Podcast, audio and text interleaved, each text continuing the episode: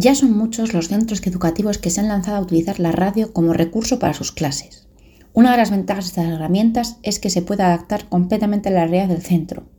¿Y tú? ¿Utilizas ya la radio en tu centro como recurso educativo?